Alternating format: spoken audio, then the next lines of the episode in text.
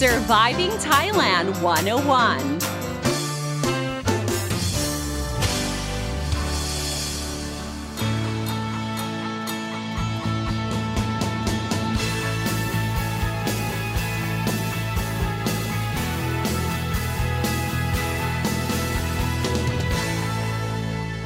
Hey guys, thank you so much for tuning in to Surviving Thailand 101. I'm your host, Fido and Sini, here to break down helpful tips and advice so travelers and expats can have a fantastic time here in Thailand and avoid common cultural faux pas.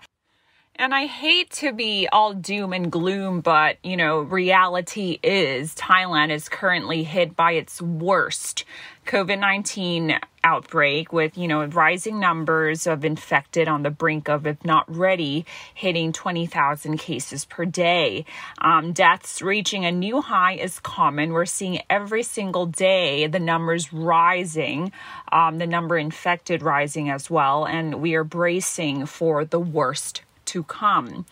Um, recently, the permanent secretary of the Thai Ministry of Public Health has offered a glimpse into the bleak future to come.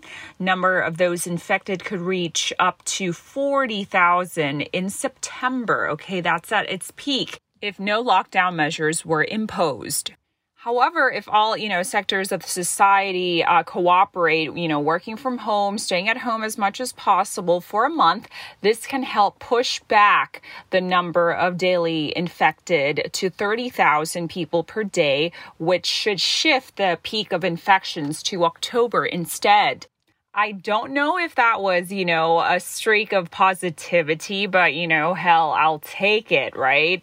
Because reality is is so harsh. You know, people are falling sick every single day, you know, we see on social media, on the news, people are just literally dropping dead on the streets or dying during home isolation. And it's not only those who are infected, you know, dying at home, but those who are also queuing up, you know, and camping on the streets just to get COVID 19 tests for free. It's just, you know, very, very heartbreaking. Um, and I think we Thais have never encountered anything so depressing, so heart wrenching, desperate, and disastrous as this. And you know what? The saddest and most frustrating thing about this whole thing is that, you know, this all could have been prevented. Uh, lockdown and COVID 19 restrictions that were put in place after the Delta streak is just a little too late, I think. And the sluggish rollout of the vaccines do not really help, um, of course, in slowing down the infections, especially when the lockdowns are actually forcing a lot of people from the red zones back to their hometowns. So we're seeing still still a movement of people across provinces. And I mentioned before on my July episode, one of the episodes about, you know, infections just pushing the Thai healthcare system on the brink of collapse. Um, and, you know, to help combat this, the government started to, you know, introduce home isolation in, in order to help shoulder the caseload at the hospitals. Uh, home isolation, this is what I want to talk about on this episode, okay, about, you know, how it works and, you know, the problems with it right now. So, home isolation is basically, you know, for patients with COVID, right, with mild symptoms where a doctor will care and monitor the patients through online channels. So, who gets to be in home isolation? So, those who are asymptomatic, uh, those who are no more than 60 years old, those who are healthy, those living alone or in a family no more than one uh, who's not obese and does not have any underlying medical condition, and those who have, of course, consented in isolating at home. So, so this is what people need to prepare during home isolation. Of course, the sanitizers, including hand sanitizers, alcohol, facial masks, uh, trash bags, wet wipes and tissues, and bleach for cleaning. And of course, personal medication for any underlying illnesses if you have them. Okay, and rules during during this home isolation include no going outside, and of course, no visitors allowed. Um, at least two meters social distancing at home. Um, isolating share space. Um, if inevitable, you know, limit contact and distance as much as possible. Avoid dining together and always wearing facial masks if you're not alone. Always washing hands with soap and alcohol gel and separating laundry load with others and limiting uh, shared items or using shared items and separating your waste. I mean, to to be honest, you know, when you look at these, you know, requirements and conditions and whatnot, it, they're kind of hard to be enforced, right? If you're living in tight quarters. But anyways, let's talk about the system itself, okay? Um the system itself is very problematic, especially in getting the drugs delivered to the patients in a timely manner. So, usually, by the time the drugs arrived, uh, the patient's symptoms have worsened, and it's usually too late to take them to the hospital. And I've been reading this uh, article that was based on a Facebook post by medical doctor Akanitsi Sukwatana, who specializes specializes in sports cardiology. Um, he was sharing his experiences about the challenges his uh, he faced as a volunteer doctor handling home isolation cases. So he said that usually, you know, going back to the point about you know the drugs not arriving at a timely manner, the by the time that they do arrive, it's usually too late. And this is because the way the system is organized, and plus the number of manpower to handle the increasing number of caseload is just insufficient. He wrote that.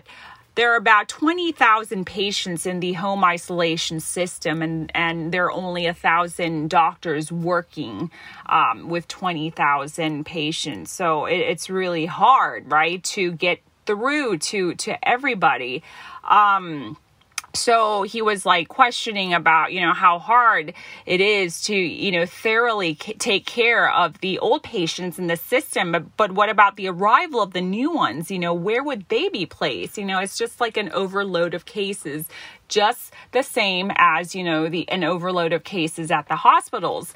And this also slows um, the distribution of medicine to the patients with the way things are running. So so you know as expected covid infected patients you know are more likely to die. So in addition to the problems is that um, channels of distributing the medicine is also limited. So Dr. Akanid suggested that um, there should be more centers, okay, open for relatives of the patients to be able to collect the medicine on their behalf. Um, so, in order to, you know, do this, it has to be effectively managed, right? There has to be a system in place, you know, um, giving queue numbers and whatnot, and, you know, a proper communication about how the whole process works. So, from prescribing the medication and getting the medicine from inventory, and due to the shortage of personnel, you know, some of the medicine would just be sitting for days because, um, due to shortage of personnel, nobody would be able to take the drugs and distribute it to um, the people who are infected. And there's also the problem of not being able to find, you know, the location of the patients while, you know, um, delivering the, the medicine as well.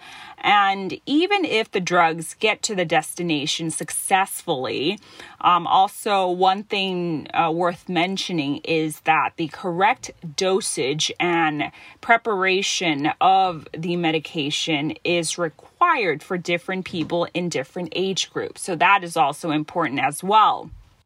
Now, the distribution problem has been relieved, okay, and this is thanks to the volunteer riders who have been delivering the medicine to the patients that really need them. So, you know, a big thank you to, you know, the tireless work of the volunteers and people in the medical field, you know, you know, just a big gratitude to them, you know, for filling and plugging in the gaps So, mad respect there. I mean, without them, you know, the situation is so hopeless. I am telling you, it, it's just so like insane. And, you know, it really pains me to say, you know, just to even imagine people just at home, you know, just waiting and waiting for for help and and not being able to you know get any or not actually not knowing when help is going to come you know? That that is just really really uh just so terrible a terrible situation to be in and and I can't even imagine what it feels like you know? And yeah it's just terrible.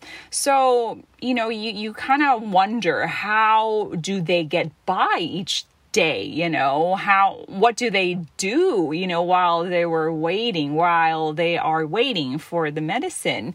So i came across this article on Thairath and you know patients who are in home isolation you know they have no choice but you know but they have to do what they can to get by right? So um, without proper access to the medication or the medicine being slow to arrive or you know not arriving at all some are depending on herbal uh, remedies to get by.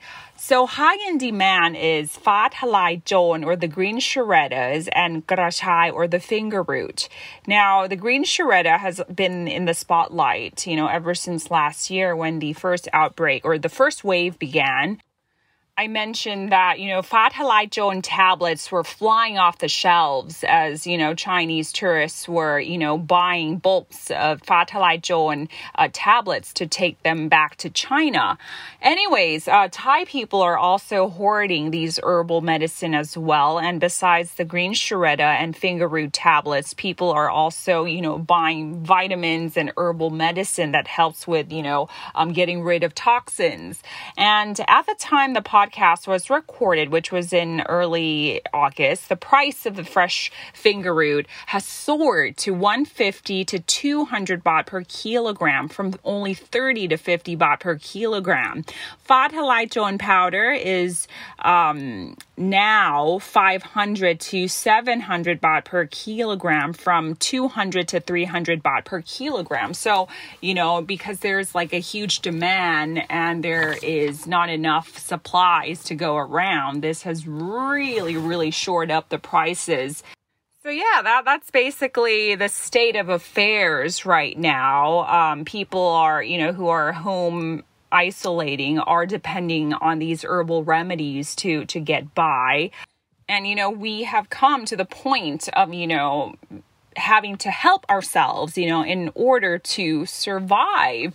Um, all I can say, you know, there's nothing much to say, but um, to just hope that things do get better. But you know, at this point, it, it, it could only get worse, right? Before any of this gets better. And, you know, all hopes are on these, you know, volunteers who are working, you know, their butts off just around the clock, tirelessly, you know, just to help people uh, who need them, you know, as they have nobody to rely on and depend on. So, you know, uh, once again, mad, mad respect for them. And I know this is like a, a, a much more serious um, episode of Surviving Thailand, but you know, I, I really do hope that everything gets uh, better. All right. And on that note, thank you so much for tuning in to this episode of Surviving Thailand 101. I hope you guys are staying safe. Please do wear those face masks and wash your hands as frequently as possible. Um, I'm Dawn Sneaker at the app. Himon Pon. Sawatdee ka.